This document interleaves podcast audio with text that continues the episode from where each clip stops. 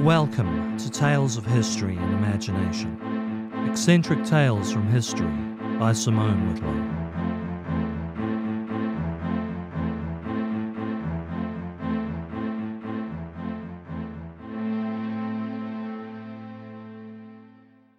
The following is the tale of a loving wife and mother, a philanthropist and a catalyst for change, both within a stuffy old establishment and among a wider nation.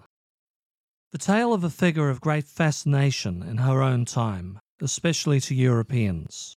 It is the story of someone who rose from, well, we don't know enough about her beginnings in Rohatyn, a town near Lviv, Ukraine, to say.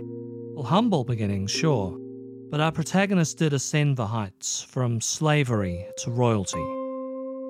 She was no action hero, she never burnt a bathhouse to the ground while crammed full of Drevlian warlords like Olga of Kiev, but was impressive in other ways.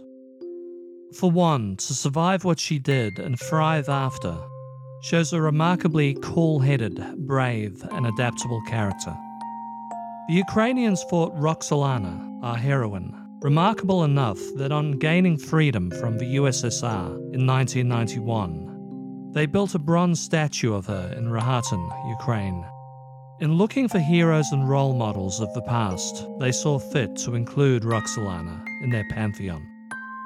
Before we get to Roxolana, Hurrem or Haseki Sultan, all names she was known by, we need to detour to mid 13th century Anatolia, modern day Turkey, to add a little context. At an unspecified date in the mid 1200s, a Turkish warlord named Ertugrul made his way to Anatolia, accompanied by his tribe of 400 tents. Like the Seljuks, who had arrived a few hundred years earlier, they were steppe people, in their case from Uzbekistan. More likely than not, they were refugees who suddenly had to flee the Mongol hordes. Initially, the Seljuks gave the Turks some of their land to settle in, but in the course of a couple of generations, the Seljuks lost their prominence, while the Turks rose to prominence in the region. Ertugrul's son, Osman, graduated from warlord to king. In a dynasty that ran for 37 emperors, Osman, Uthman in Arabic, would be their first and lend his name to their dynasty. Uthman soon becoming Ottoman to Western ears. By their seventh Sultan, Mehmed II, the land was all theirs, with the fall of the Eastern Roman Empire. In 1453, Mehmed's armies conquered the Byzantines at Constantinople, renaming the city Istanbul. He arrived with a numerically superior army and navy, but succeeded where many other large armies had failed by using cannons and bombards as wall breakers. The fall of Constantinople ushered in a new age of warfare, where the most impressive of defensive walls no longer guaranteed victory.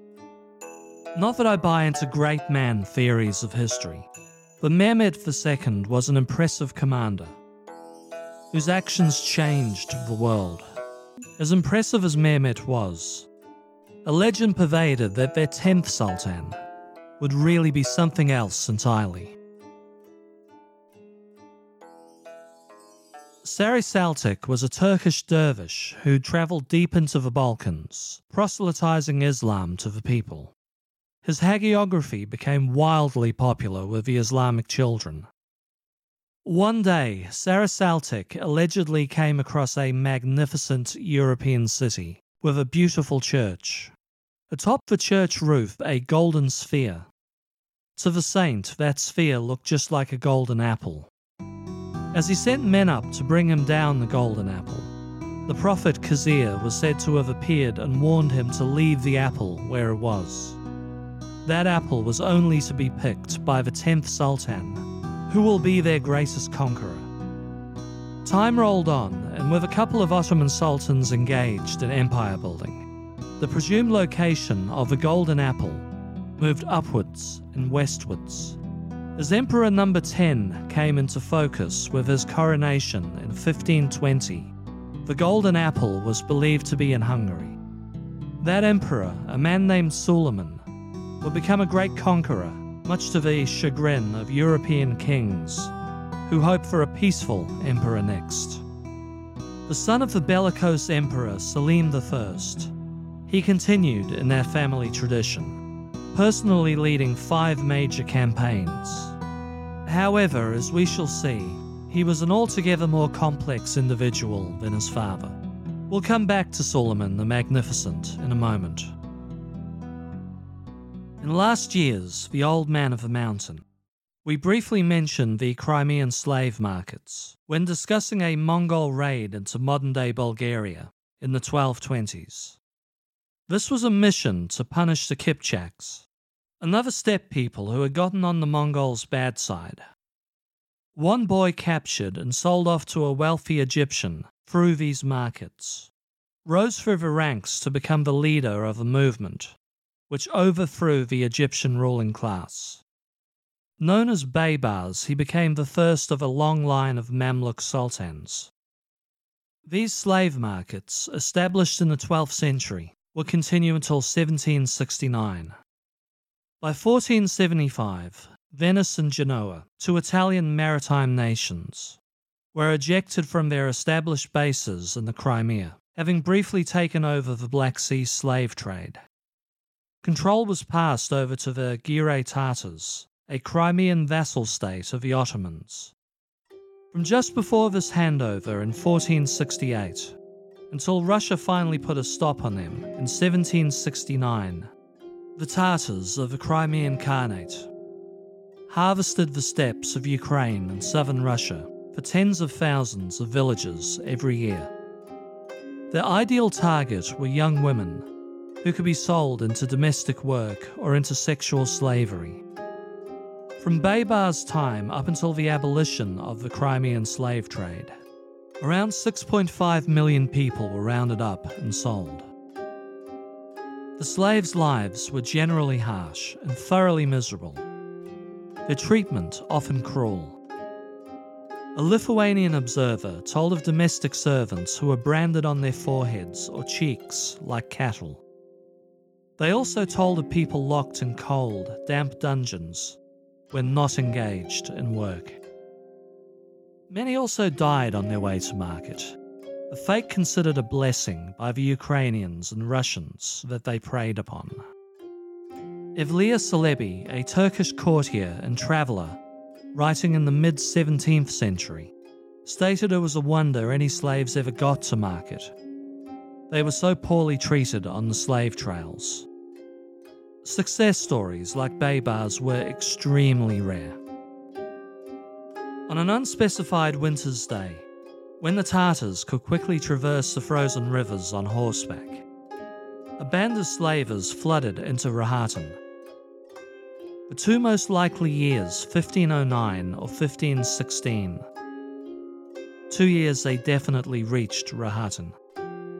They slashed and burned everything in sight, killed anyone who fought back, then rounded up any villages they deemed saleable and market.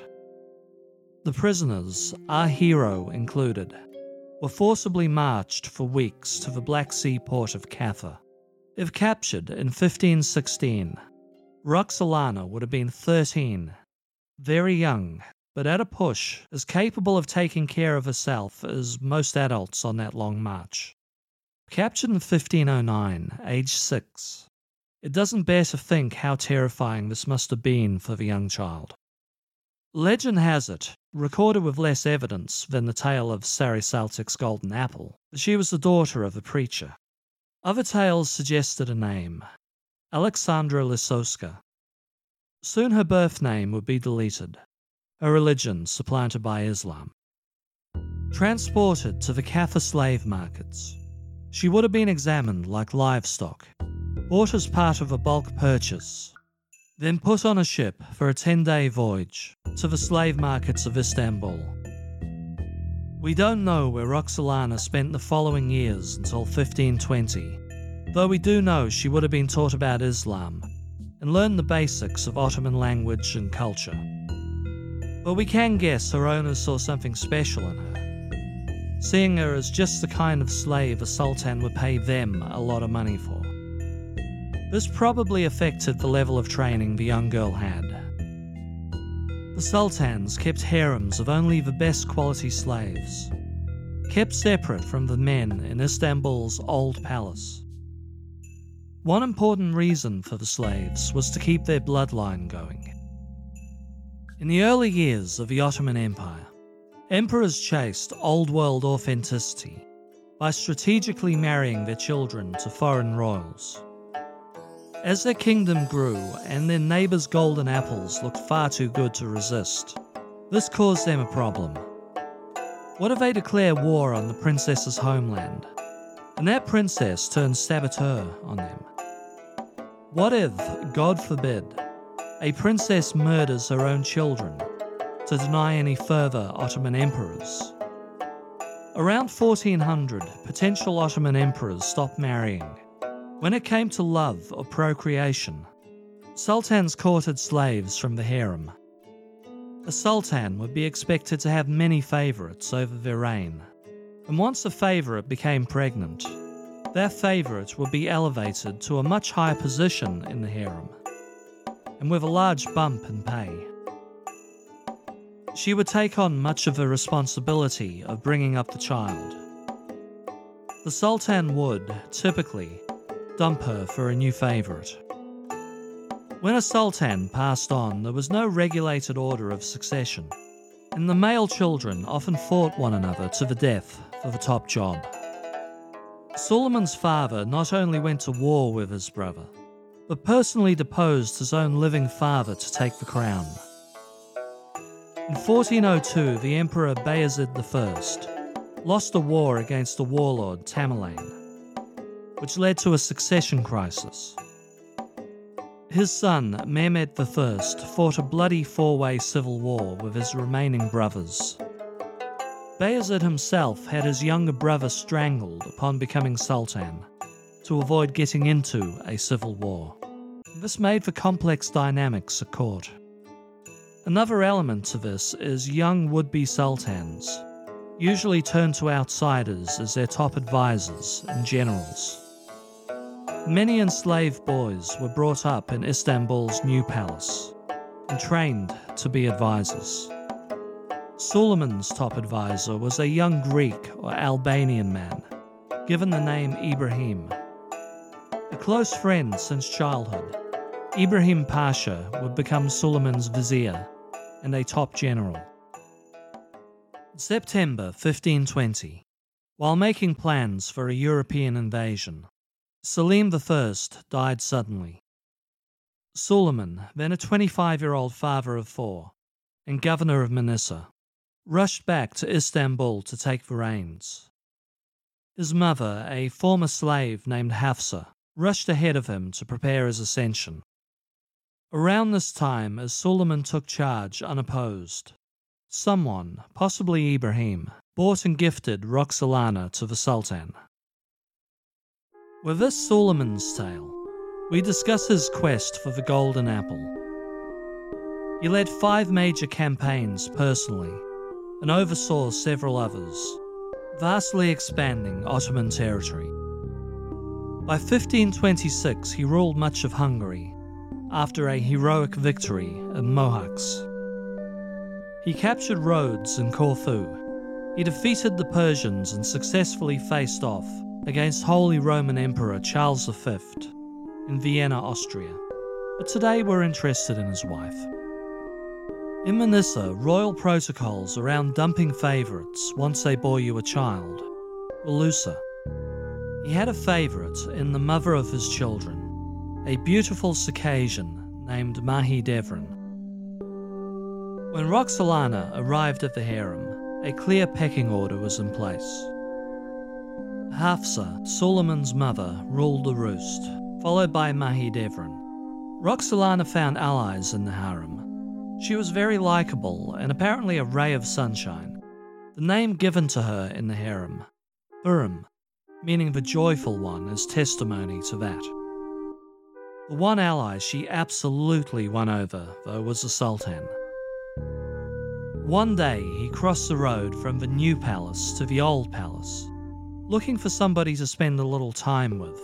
And when he saw Hurrem, the Sultan was thunderstruck. They spent a little time together. Then they spent a little more time together. And at some time, Mahidevran was said to have become insanely jealous and attacked Hurrem, scratching her face up and tearing out tufts of hair. Once Suleiman found out about the attack, he was furious with Mahidevran. Now, ignoring all the things we don't know and some of the things we do know, like the couple's massive power imbalance alone should give us pause for thought before saying this. But it appears the couple may have fallen in love. By the fall of 1521, Hurrem bore Suleiman their first child. When he was away chasing golden apples, the couple exchanged love letters. Roxolana's survive, only scraps of Suleiman's do. Of course, when he returned, in spite of the dump the concubine and get yourself a new one rule, the couple remained together. In spite of others in his court gifting him a pair of beautiful Russian concubines, Suleiman was now pretty much a one woman man. Between military campaigns, they had more children, six all up. Roxolana rose to prominence in important circles. By 1526, the Venetian ambassador Pietro Bragadin wrote that she was, quote, young but not beautiful, although graceful and petite, end quote. As if Bragadin's observations meant a jot to the Sultan. With growing prominence, Roxolana took on the role of Suleiman's eyes and ears in the kingdom while he was away. Her role as a diplomat also increased over the years. By the 1540s, she was in regular contact with King Sigismund II of the Polish Lithuanian Commonwealth, one of Europe's great powers at the time. Despite the couple living in separate palaces for years, in 1530 they were officially recognized as a couple at the circumcision of the three eldest sons. No mere operation, this was a nearly three week long party with half the known world's dignitaries on the guest list. Among the feasts, fireworks, performers, large scale war reenactors, and exotic dancers the acknowledged first couple were on display. They would not move in together and officially marry until some time after the death of Suleiman's mother, Hafsa. When they did in 1534, it was the first time in anyone's living memory an Ottoman sultan had married. Now, of course, they were hated by some. For one, the Sultan's elite Janissary troops, a group apt to riot over extended peacetime detested Roxolana, as did a number of Istanbul's wealthier citizens, who spread rumours she must be a witch. How else could she have won the Sultan's heart if she hadn't hexed him? And then there were those rumours she was a Machiavellian schemer, responsible for several high profile executions, including Suleiman's closest friend, Ibrahim Pasha and Mahidevran's son, Mustafa. The former had been in charge of the 1532 invasion of Persia and had largely been responsible for the invasion having taken far too long and the victory having come at eye wateringly high cost. Some say Suleiman had him garroted in March 1536 because Roxolana convinced him to do so.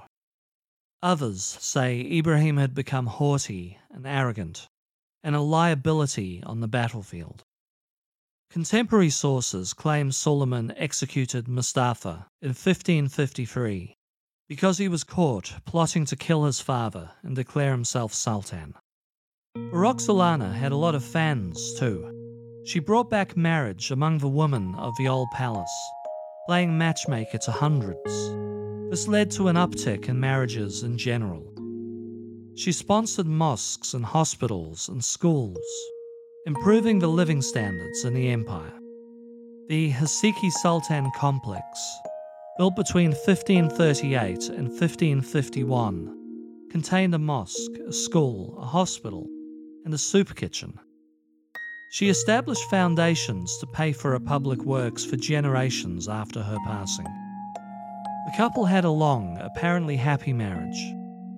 Roxolana never lived to see her children fight it out for the crown.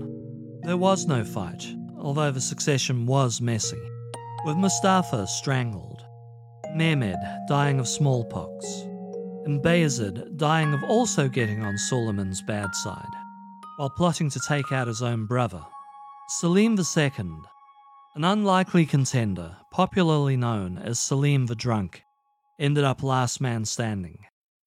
Roxolana or Hurrem, or possibly Alexandra, predeceased Suleiman by a little over eight years, passing of an unknown illness in April 1558.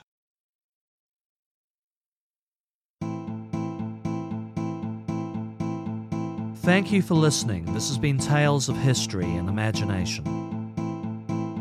All episodes written and narrated by me, Simone Whitlow.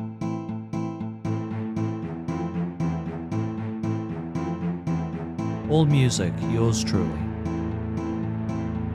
Visit the show at historyandimagination.com. You can follow me on social media, links in the show notes and get access to exclusive bonus content via my Patreon, also in the notes. If you enjoyed the show, please leave a like on your podcatcher of choice and share the episode, as word of mouth is the best way to help shows like this grow. See you back in two weeks' time for more tales of history and imagination.